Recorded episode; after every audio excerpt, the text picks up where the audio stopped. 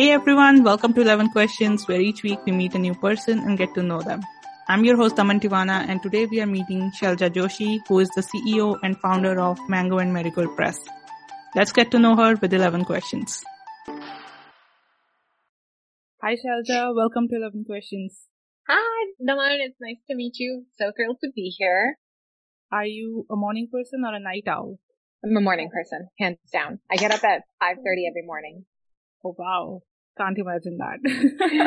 I would happily get up even at 5 a.m. I often do. Um, I'm a runner and I've always been an early morning person. Yeah, I saw that on your Instagram that you are a runner and I was gonna yeah. ask, how did you get into that? Um, so I got into running, um, mid last year in the summertime. I have never been a runner and didn't think of myself as a runner, but during the pandemic, in order to get my steps in, um, I started walking and I would walk with friends, like my neighbors who I did, and we would be socially distanced and masked. And so it started out really easy. We were walking one mile and then it was like two miles. And then all of a sudden I was by myself walking three miles daily.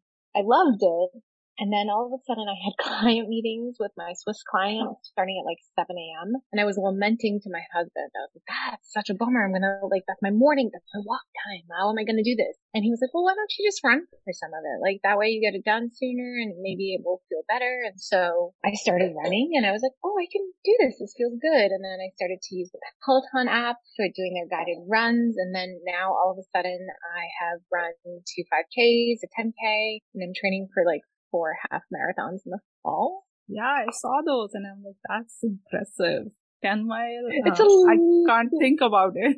So much of it is in your head. And that's why I love running so much is it's this opportunity to continue to tell yourself. And what's your favorite thing about running? I love um, the freedom it gives me and the power it demonstrates in myself. They're just pure bliss moments on a run where you like find the right pace. The weather is beautiful and I'm really lucky to live alongside the Charles River. So like I just run on like one of the most beautiful pieces of land in this country and I like feel very proud of that and I love it. Um, I also really love the community that I've started to develop around it. Like once runners know each other are a runner, like we like message each other. Like there's weird nerdy stuff too that just happens and it totally appeals I, I really, really love it, but I think it's, it's the empowerment piece that really resonates with me. And I really hope to be someone later on in my life who is such an avid runner that I can coach kids, women to feel that same empowerment through running. I'll probably come to you at some point. Do it. I love it. I love it when people are like, you've inspired me to run. Like, that's so cool.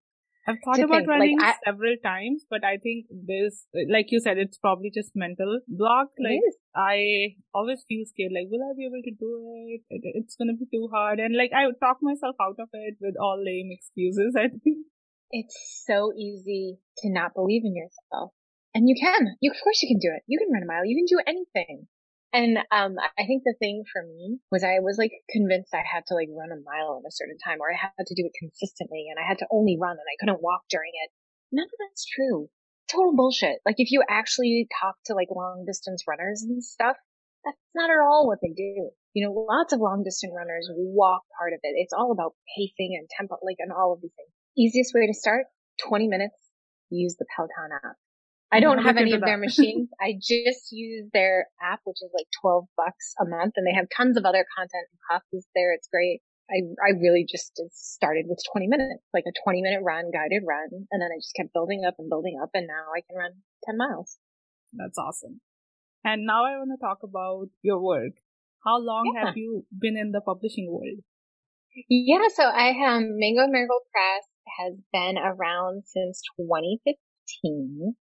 We um, started out under the name Bharat Babies, and we are an award-winning independent publishing house that shares the sweet and savory stories of the South Asian experience. We have over 22 books in our offering, ranging everywhere from board books all the way up to early readers, as well as middle grade and young adults. We have several awards under our belt and this entire six years process, we've been completely bootstrapped in our offering. What that means is that we have reinvested every single dollar we've earned back into the company. Myself and my other co-founders don't take on any salary. So we actually do this work in our off hours. So you catch me at a lunch break and, um, some friends and family funding. That is it. I'm really proud of the difference we're making in the publishing industry in the world. And why did you start it? Wow, that's a great story. So I started the company when the idea, the kernel came when I was pregnant with my daughter, Ojati, who just turned eight. I've always been a bibliophile. I've always been a lover of books. During that time, you know, I was having a, my aunt was throwing me this baby shower. It was library themed, of course, and I was trying to put books on my registry that reflected my culture, history, and heritage, you know, because I wanted my daughter to be able to stay connected to that, and I knew how important it was like I found stuff, but it was developmentally inappropriate, culturally inaccurate, culturally insensitive, and it it frustrated me that a country that had one point some odd billion people didn't have representation. And so it took about a year. Uh, I had my daughter, I joined a PhD program, and I remember being in a car ride, like in a winter time, with one of my with one of my classmates, just talking about this problem, being like, I can't believe it, like I can find this, I can find this, and she was like, so why don't you do something about it? So I left my PhD program, got a thousand dollars of startup capital, and started what was then known as Bharat Babies, and now is known as Mango and Marigold Press. That's amazing, and I think that's a great initiative. Ever since I've come across Mango and Marigold on Instagram, I'm just amazed by how you're uplifting Desi authors, South Asian authors, which is great because, like you said, representation matters, and there hasn't been enough until recently.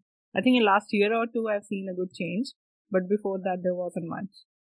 No, yeah, I, I think it's, it's been a slow but steady increase. And I think it's like really wonderful now. Like there are other colleagues out there doing wonderful work too, like Jolly Books, Modern Marigold, Bajani. They're all doing like really great stuff and uplifting our South Asian stories. And what does a work day in publishing look like for you? So a work day for me can be very, very different because I actually have a full-time job that's actually pretty demanding. And so I actually have no idea how I do things. But typically I do wake up at 5.30 because I am a morning person. I, I get my workout in, whether that is a run or cross training. That's actually very, very important for me for my mindset. And I've learned that through the pandemic and I, I don't miss that. Even if it's just 25 minutes of stretching, I don't miss that because I really need that time. And then it's getting my kids like sort of accustomed, settled because usually by this point they are up and then that's usually the time I check my emails, check past orders. I typically every morning send out an email to the community who just placed orders the previous day, thanking them. So I'll do that. Get some breakfast in and then start my regular workday with my full-time job. Around lunchtime, usually somewhere between 11 and 1, I will use my lunch hour to do meetings for the company or answer emails and stuff, triage emails, connect with my team. We do have a handful of team members who support us. I'll connect with them. And then usually in the evening after six o'clock, I'll spend an hour or two um, continuing emails, working through manuscripts and all of those things. I try really hard to be in bed by 10 p.m. because I do have such an early start. Out of necessity, I definitely usually my workday doesn't end before 7 p.m. And what's the criteria for choosing books? It's a really great question. And we are very specific in that we primarily look for, you know, South Asian identifying authors and illustrators to join and submit. It doesn't mean you have to be, but we think it's really important given the state of the publishing industry to share those stories and, and to uplift those authors. Next, we also look for content that is rooted in the South Asian experience. And so many people are always like, oh, that's such a vague term, South Asian experience. Like, yeah, it's purposely vague because my experience is different from your experience and it's even different from my sister's experience. And so I think it's really important to leave lots of room for my authors and illustrators to identify that themselves because it's often rooted in their own lived experience. And then it's quality we are um, frequently called out as not a real publishing house, um, which is very confusing for me because I'm like, I don't, then what have I been doing? Is this an imaginary job that I just happen to have? And I think it's because people don't sort of recognize the like really important breaking down of the systems that we are doing as a publishing house. And so for us, it's really important that the stories have really high quality attached to them. And when I say high quality, that doesn't mean like using really intense, like $12 English words, as my mom would say. Like, it's not about the vocabulary. It's not even about the cadence. It's someone who has taken time and effort in polishing their craft. Frequently, I will get someone's first draft as a submission. And I'm like, you shouldn't be submitting to any publishing house with your first draft. You know, you should be in a writer's group, in a critique group, or, or, or best friend who's reading and revising with you. Like, the writing process is much more than writing editing is a central part of it. And so I think that that is a key hallmark for us. And then just someone who's willing to do the work. We're a very different publishing house. And so I think it's very important to recognize that and be able to understand that like some of the benefits you have at larger publishing houses aren't going to exist here. And some of the challenges you have at the larger publishing houses don't exist here. And it's making those amends, you know? And what do you find challenging about this work? Everything. Every single part of it. I have a good sense now of what will be a great book for us and what works for our company now after reading probably hundreds and thousands of manuscripts over the course of the past couple of years. Usually I'm not limited by the stories I want to tell. I'm usually limited by the capital that I have, aka the money in the bank.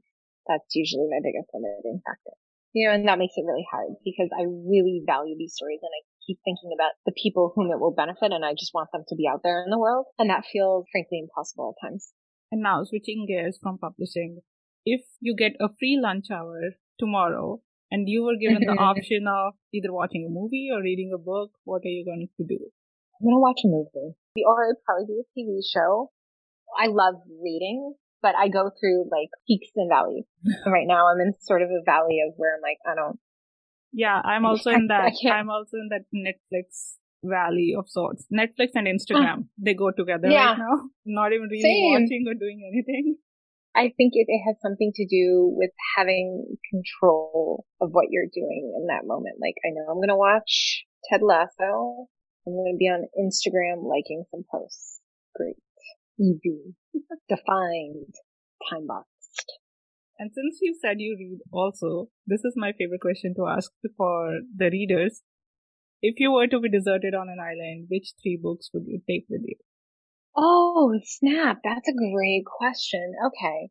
What three books would I take with me? A Wrinkle in Time. Uh, that was one of my favorite books growing up. Um, and I think it stands the test of time and I love Madeleine L'Engle. I loved all of those books. A Brave New World by Aldous Huxley, which is again one of my perennial favorites. And then probably a collection of poetry by Audre Lorde. Probably be that. I don't know where or what, but it'd probably be something in that realm. I, I tend to feel like right now, I don't know if it has to do with my attention span, Zoom fatigue, whatever it might be. I, I need small snippets. Yeah, I understand. it's very hard to read books these days for me, it's just I know I go through peaks and valleys, and like it's horrible as a publisher. People are like, "You must be an avid reader," and I'm like, nah. it's horrible. People are like, "Wow, okay." Like, "You should buy books, So, Um, believe me, I have lots of books, and just like hmm. you're like more than reading. I'm into selling them. Here, buy some. yeah, exactly. For our last question, if you were to pick one interesting life experience or story to share with us, what would you tell us today? I lived in Germany for two years. Um, I have a degree from a German university. This was part of my undergraduate degree at Northeastern, but I stayed longer in Germany and was able to get my degree from this German university. I've lived in two different areas of Germany and speak German pretty fluently. And I think that's a pretty cool fact. I love Germany, yeah, like, and it's beautiful. And I really cherished my my time in that experience. There was really foundational for me. Well, thank you so much, Sailaja, for answering all my questions and for being a guest on my podcast. It has been great talking to you mm-hmm. today. Thank you. It's so great to be here. Today's episode is brought to you by HelloFresh. Do you feel like you are stuck in a dinner rut? With HelloFresh, you get fresh, pre-measured ingredients with mouth-watering seasonal recipes delivered right to your door. Skip all those trips to the grocery store and count on HelloFresh to make home cooking fun, easy, and affordable. You can now enjoy cooking and get dinner on the table in 30 minutes or less. With over 25 recipes to choose from each week, there is something for everyone to enjoy. All recipes are designed and tested by professional chefs and nutritional experts to ensure deliciousness and simplicity. I have checked their website and there are so many amazing options that I can't wait to try.